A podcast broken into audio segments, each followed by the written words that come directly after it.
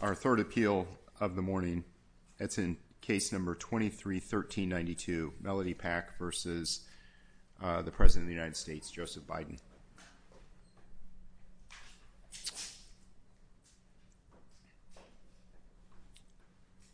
Is it Ms. Sustick?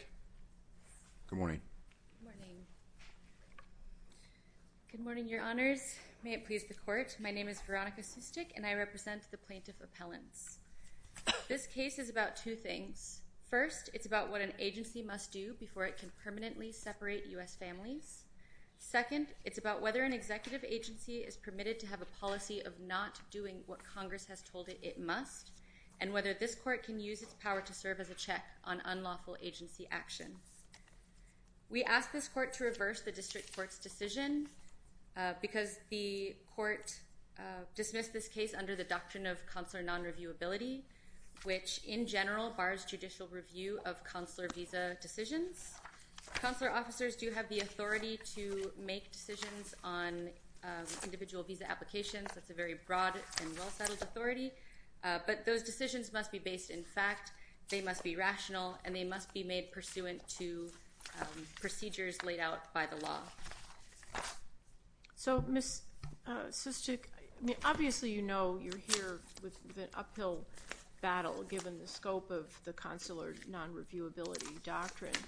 So I'm wondering, um, looking at Section 1182A3, capital B, little one, um, the Supreme Court has seemed to have said um, that as long as the right part of the statute is cited in the denial order, that carries with it a presumption that that in fact is what the consular officer was doing. So why was the brief, though it was, uh, explanation here inadequate?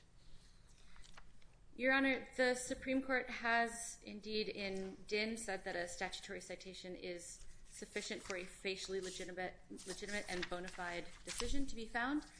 However, the Court left open the possibility of uh, attacking that decision where bad faith has been affirmatively alleged, and we are affirmatively alleging bad faith. But don't you have to back that? I mean, it can't be so easy for somebody simply to come in and utter the words bad faith. Um, and we've recognized this before. It's going to be very hard to show that, and maybe you can just summarize what you think your best evidence of bad faith is. And if you could, in answering that question, just how that squares with Yafai, with our opinion in Yafai. Understood. Uh, so in uh, Yafai, this Court said that bad faith could mean dishonesty of belief, um, belief, purpose, or motive. Um, the Court in Din did not actually uh, explain or describe what bad faith would be, just left the door open. So can um, I say, I mean, I think one of the things we've been thinking about is perhaps, you know, if there were some collateral evidence that the consular officer was taking bribes or that the consular officer was deciding on the basis of a constitutionally impermissible reason, uh, you know, maybe some like little tiny escape hatch for these things. But I don't see that here. Can I ask you a factual question? Did any of, none of these people served um, under the Shah. You know, it was the Islamic Revolutionary Guard Corps, and that inevitably to me means, and looking at the dates, all after the revolution.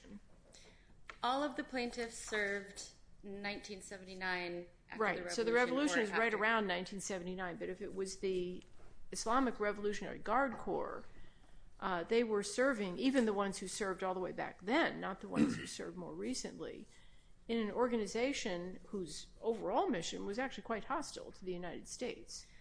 Your Honor, that is part of the analysis that needs to be done. So for conscripts who served prior to the formal designation of the IRGC in 2019, uh, it is a Tier 3 analysis that has to be done. Uh, so there has to be a finding that it was indeed a terrorist organization at the time of the applicant's service. Uh, so even if there is a finding that going back 45 years to, or 44 to 1979, it was a terrorist organization, that's not the end of the inquiry. There also has to be a question of what did the applicant specifically do to complete their military service? So some of our plaintiffs painted walls. Uh, it was essentially civil service, so we had an engineer who went and built hospitals and built bridges, took pregnant women to uh, doctor's appointments. Um, so that is another part of the question. And then there's a third piece, which there is a um, mental intent component. So did you voluntarily and knowingly serve on behalf of a terrorist organization? Our bad faith uh, allegation rests in large part on those latter two pieces because an individual's actual activities in the military are never requested in any of the visa application process. They are not routinely asked during visa uh, interviews. And when our plaintiffs did try to offer that evidence, their efforts were rebuffed. They were just told no, or they were directed to an irrelevant agency to submit an irrelevant waiver that was waived. Isn't that asking us, though, to get into the counselor's decision and thought process for why he made this decision, which is exactly what we're not supposed to do? I don't think so, Your Honor. Because wouldn't we have to evaluate why he decided what he did?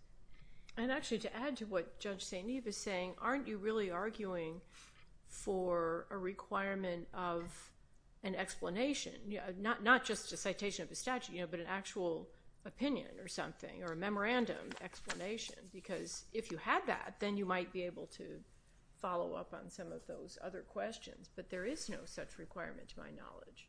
That's correct. There is no requirement that uh, visa applicants receive anything more than a citation. We're not asking for anything more than the citation that received. We're not asking for a subsection with specific allegations of whether it was material support or... Um, but what you are saying is that in your view of the facts that attach to your client, that the decision-making was so flawed that it had to amount to bad faith. That's effectively your argument. That's right, Your Honor. And the reason that is, is because there is evidence that uh, defendants are actively refusing to take any of the evidence required to make a valid decision. So essentially, through the standard visa process, they receive a military ID card, which states a person's name, their date of birth, uh, and the years of their service. That's all it says. That is sufficient for a Tier 1 designation. So if you have an IRGC conscript who served in 2020, so after the April 2019 designation, they give you that military ID card. It says IRGC. It says 2020. That's the end of the inquiry for a consular officer. But doesn't that just get back circular to why the counselor made the decision that the counselor made? And we'd have to dig into that a bit, which we're not supposed to do. I think what the court can do is look at what the statutes say. What are the actual facts? What are the elements that need to be found? And we were dismissed at the motion to dismiss stage, so we didn't have an opportunity to prove any of our allegations. Our allegations were that they were never asked. It is not elicited through the normal visa process. And when they attempted to submit that evidence to try and get uh, exemptions and waivers, they were turned away and the door was shut to their ability to prove their innocence, essentially. And wouldn't that require an assessment of that evidence that you wanted to submit? It would require an assessment by the consular officers, but they're refusing to take any evidence. That's the threshold question, is they are refusing to allow people to prove eligibility, which it is the visa applicant's burden to prove. So can I ask this? I mean, I can't, in my own mind, figure out how your system would work without um, the court's access to the file that the consular officer used. And you're making an assumption that the only things in the file are the things that the applicants themselves submitted, but I'm not sure that's necessarily true. Well, we are making two uh, allegations, which is that there is a broader process problem, which wouldn't require necessarily looking into individual visa applications. The bad faith question, well, I don't think that would require looking into it either. What we have alleged is that they're not taking the evidence, and it's it's evident on the face of the standard visa application, which your honors could look up online. It is there for anybody to look at. Uh, those things do not ask those questions. I think Judge Wood's point is perhaps broader. I don't want to speak for it, but the point is that your clients are going to, they're applying for a visa, they're going to make certain representations, right? but the executive branch of the government could very well have a perspective on the organization and its kind of state as of a particular point in time. And here, that point in time is well before the 2019 designation. Yes, Your Honor, but that's not where And that's information that's not privy to the visa applicant. But that's not where the inquiry ends. The applicant, the consular officer has to figure out what were the applicant's activities and what was their mental state, which requires that that evidence actively be taken at the... But after taking account of the executive branch perspective, here you have the consular officers that invoke the, what, 1183A3B provision mm-hmm. expressly, right? And you're asking us effectively to somehow conduct judicial review of that, that it's so, that decision is so flawed from the applicant's perspective that it has to amount to bad faith, and that's going to pry open some form of judicial review. The courts, the Supreme And Court... I see a separation of powers problem on that. I don't, I, what what what review would we conduct and under what standard? And the executive branch could very, I think, take the position, we are not willing to expose our intelligence about XYZ organization as of X date. We're not willing to do that. In our view, it doesn't require revealing any national security secrets, and respectfully, these statutes that lay out the Tier 3 designation, that was already written by Congress with national security in mind, and it told consular officers the specific elements they have to find in order to make these decisions. But it was also written by Congress against the backdrop of the consular non-reviewability doctrine. The reason I started out with the statutory citation is I think in this case, although correct me if I'm wrong, that there was just a generic citation to 1182A3B, and the officer didn't dig into subpart Roman numeral 1 or subpart Roman numeral 2, and so I wondered if you were at all making the argument that even the statutory citation wasn't complete enough to understand exactly why the visa was being denied. We are not making that argument. Of course, it would be lovely if we could get more detail, but that's not the argument that we're making. Uh, we are simply saying that the statutory citation, where you're looking at Tier 3, uh, the statutory citation is sufficient. Where you're looking at Tier 3 applicants, the process is not sufficient to get the information that Congress has required the agency to take. Now, before you, oh, you are out of time. And I am out of Can I time, say one? I have one other question. Because I think a predicate problem that you have is locating um, some kind of judicially enforceable right to enter the United States in the first instance. Because you know, your clients are all non-U.S. citizens. Um, you need to go through this complex determination about whether the rights of a U.S. citizen, actually one of them is a lawful permanent resident, I think, but let's stick with citizens. Are those rights being implicated when the family isn't permitted to reunite? And so I just put that out there as another complication for you. Sure. And uh, the court in Din left that question open. It's been open. Yes. And this court has uh, decided not to decide that um, up to this point. Um, And so our argument is just that the U.S. citizen plaintiffs have an interest in the visa applications, the petitions that have been filed on behalf of their family members, and that there is a right in the United States, an important and longstanding right to family unity, not necessarily a right to entry of the visa applicants, but a right to family unity that can only be deprived after due process has been given, and they have not been given that. Okay, great. We'll hear from your colleague.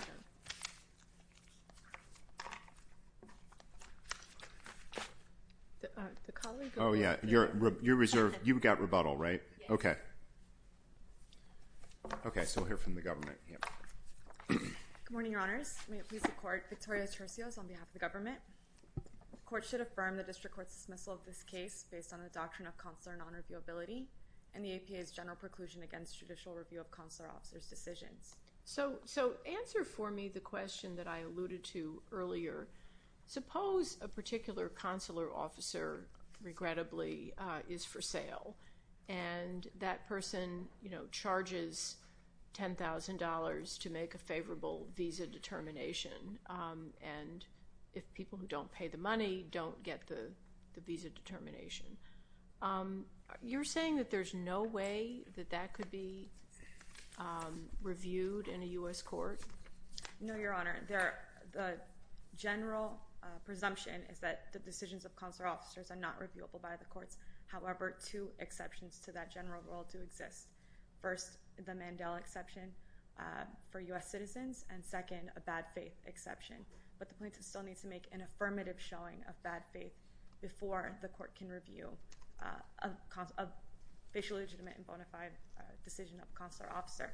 In this court's presidential decisions in dicta, we've understood that an affirmative showing of bad faith might look like a consular officer refusing to consider certain evidence or um, evidence of some religious discrimination.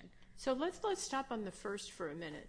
Suppose it becomes clear, maybe there's somebody who works in one of the embassies and is willing to talk to interested people, um, that there's a particular consular officer who just throws in the wastebasket Uh, all things proffered by the applicant and just, you know, in the afternoons issues yeses and in the mornings issues nos. Um, is that something that a person could attack in court? That sounds like bad faith to me, Your Honor, but that's not what has been shown in this case. Well, but what I'm getting to, though, is you're beginning to reach a point where refusal to consider the information in the file, is that bad faith? Well or refusal to put information in a file? The plaintiffs have alleged that consular officers have refused documents in their case, but that is inaccurate. So they've refused to add to the file things that are pertinent to the Tier 3 determination. Yes, but that's inaccurate. The uh, consular officers had already issued final refusals in every case before the plaintiffs, through counsel or these applicants themselves, reached out to the consulates with additional uh, documents. So every visa applicant had already been refused a visa before. So are you saying there's no obligation to consider these additional documents at the time to do it would have been before the visa application? That's correct, Your Honor. The regulations say that if a consular officer um, receives documentary evidence, they're required to consider it, but the plaintiffs have not pointed to any regulation or statute which would require the consular officers to reopen um, a visa application after they had already been refused a visa. So you're saying after these refusal worksheets have been, there's already been the finding made, that's when the evidentiary proffer or the factual proffer came forward? Yes, Your Honor. Okay. And as to, if I can move to the second exception, uh, to the Mandel exception, uh, the Supreme Court said that uh, a U.S. citizen may bring a challenge to a visa refusal where their constitutional rights have been burdened, but that courts should not disturb the facial legitimate and bona fide decisions of consular officers. And as Judge Wood noted earlier, a facial legitimate and bona fide decision is evidenced by a statutory citation to uh, the basis of refusal. In this case, the 1182A3B, the general uh, terrorism-related inadmissibility grounds. But looking at A3B, um, there are differing things that are identified here, and I guess you have to assume that the person did the least important of these things. Um, like subpart 6, to commit an act that the actor knows or reasonably should know affords material support. Now, we've coped with this material support language in other contexts. You know, is material support um, taking people to a hospital? What is material support? That is a factual inquiry that would be um, determined by the consular officer at their discretion. And this court has considered whether inconsequential conduct by um, a visa applicant is validly considered to be um, found to be terrorist conduct. This court considered that in Hazama, where uh, the plaintiff admitted, or the visa applicant admitted to having thrown rocks at uh, soldiers. And this court said that any recharacterization or reinterpretation of conduct that the consular officer reviews in making inadmissibility determinations would turn consular non-reviewability on its head. But we did say that throwing rocks, you know, you wouldn't have to take leave of your senses to think that throwing rocks was a hostile act, was, you know, could actually kill somebody if you hit the person in the right place, uh, and so forth.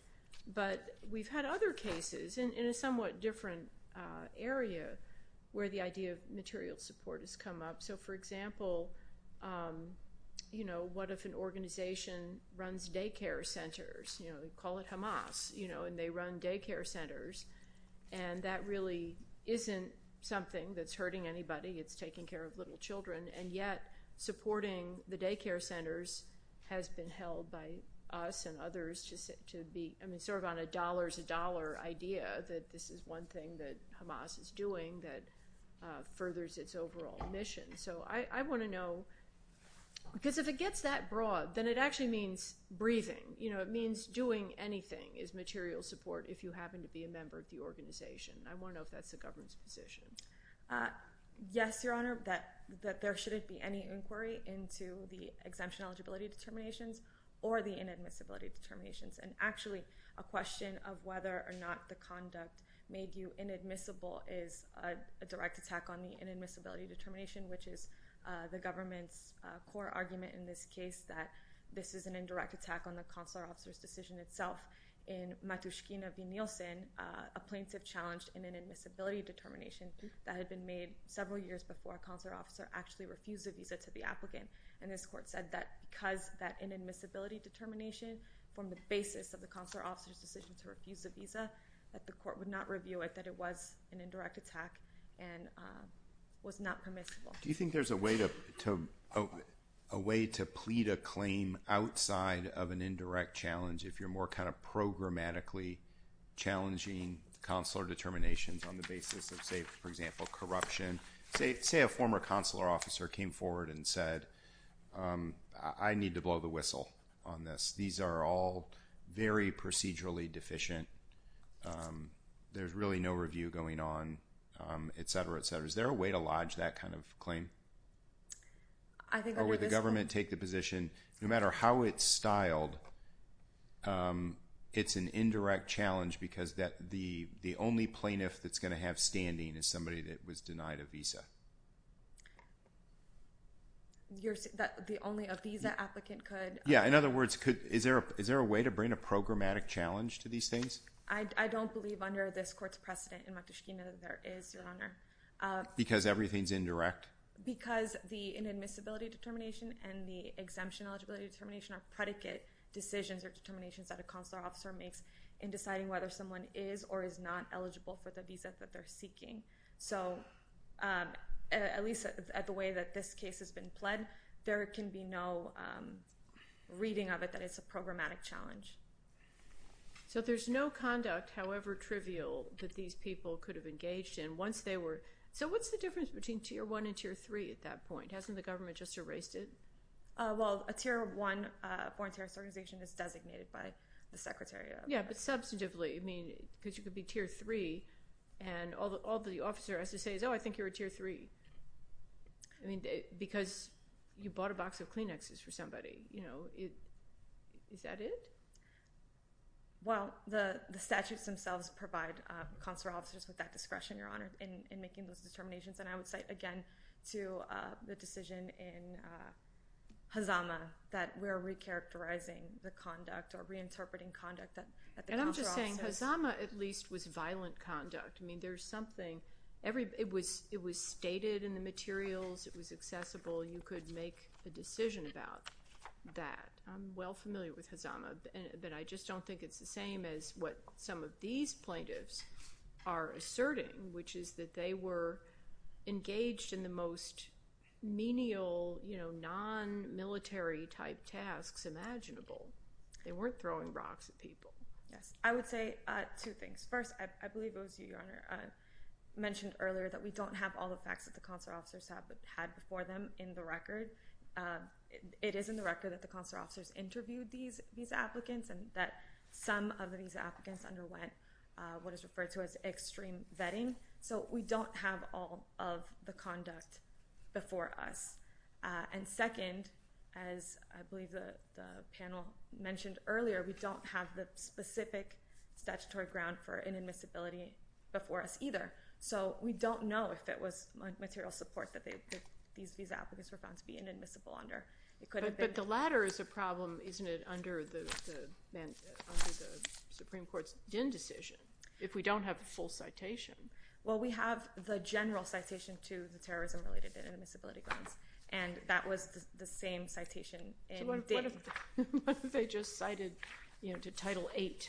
Well, so uh, generally, 1182b1 requires a consular officer to provide a more specific ground of inadmissibility when a consular officer refuses a visa. However, 1182b1 does not apply when a consular officer refuses the visa under the criminal inadmissibility grounds or the terrorism inadmissibility grounds. Here, because the terrorism inadmissibility grounds were cited, no more specific ground is necessary.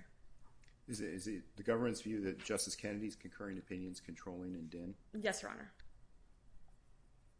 And I believe other circuits have taken that same position as well.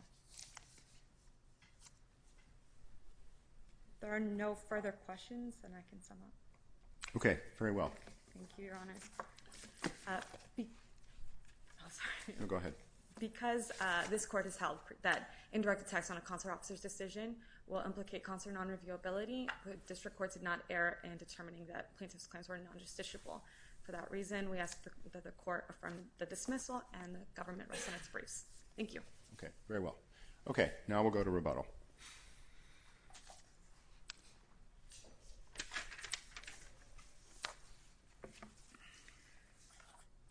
Good morning, Your Honors. Uh, may it please the court. My name is Shabnam Lutfi for the plaintiff appellants. Um, well, where to start? Uh, Ms. Litford, let me ask you a question to start, please. How do you respond to the argument that in order to find for your client that the government, the council would have to reopen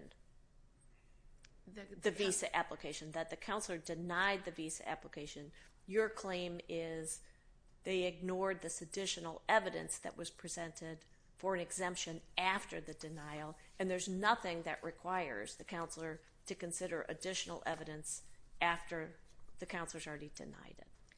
The counselor officer absolutely should reopen the applications because those decisions were unlawful. To make a tier three determination, as Judge Wood pointed out, under 8 U.S.C. 1182 A3B4 6 CC and uh, 5 CC, 6 DD, and 4 CC, every place in the law where it discusses a tier three terrorist organization, there is additional fact finding that must take place. Under where it says um, the material support, if the applicant committed material uh, or the actor knows or reasonably knows affords material support, then to a tier three terrorist organization, unless the actor can demonstrate by clear and convincing evidence that the actor did not know, should not have reasonably known that the organization was a terrorist organization. The problem we have here is that the designation took effect April 2019, and at least two of these interviews occurred before the designation. The What's the source of the legal obligation to be more specific in the citation on the worksheet? We're not asking for a sub citation. We're not asking for that at all. What we're asking for is for the applicant to be allowed to submit evidence and meet their statutory obligation. But after the fact, after they've already, the, the visa application was denied, and then each of the applicants here came back trying to submit additional evidence. The visa application should not be denied if the applic- if the application was not legally analyzed, and it can't be legally analyzed. But how do we know that? Uh, uh, there do was an interview. We don't know what the counselors knew. To accept your argument, we would have to assume that the counselor didn't consider any of these factors in the first instance. The factor to be considered is the applicant's intent, their mental state at the time of service, and nowhere in any form is the mental state of But why does it have to be in a form? There was an interview. We don't know what else the counselor looked at. Uh, That would, again, just be asking us to go and look at the counselor's decision at the time of denial. We're actually not asking the court to look at the counselor's decision. We're asking the court to require defendants to meet their statutory obligation.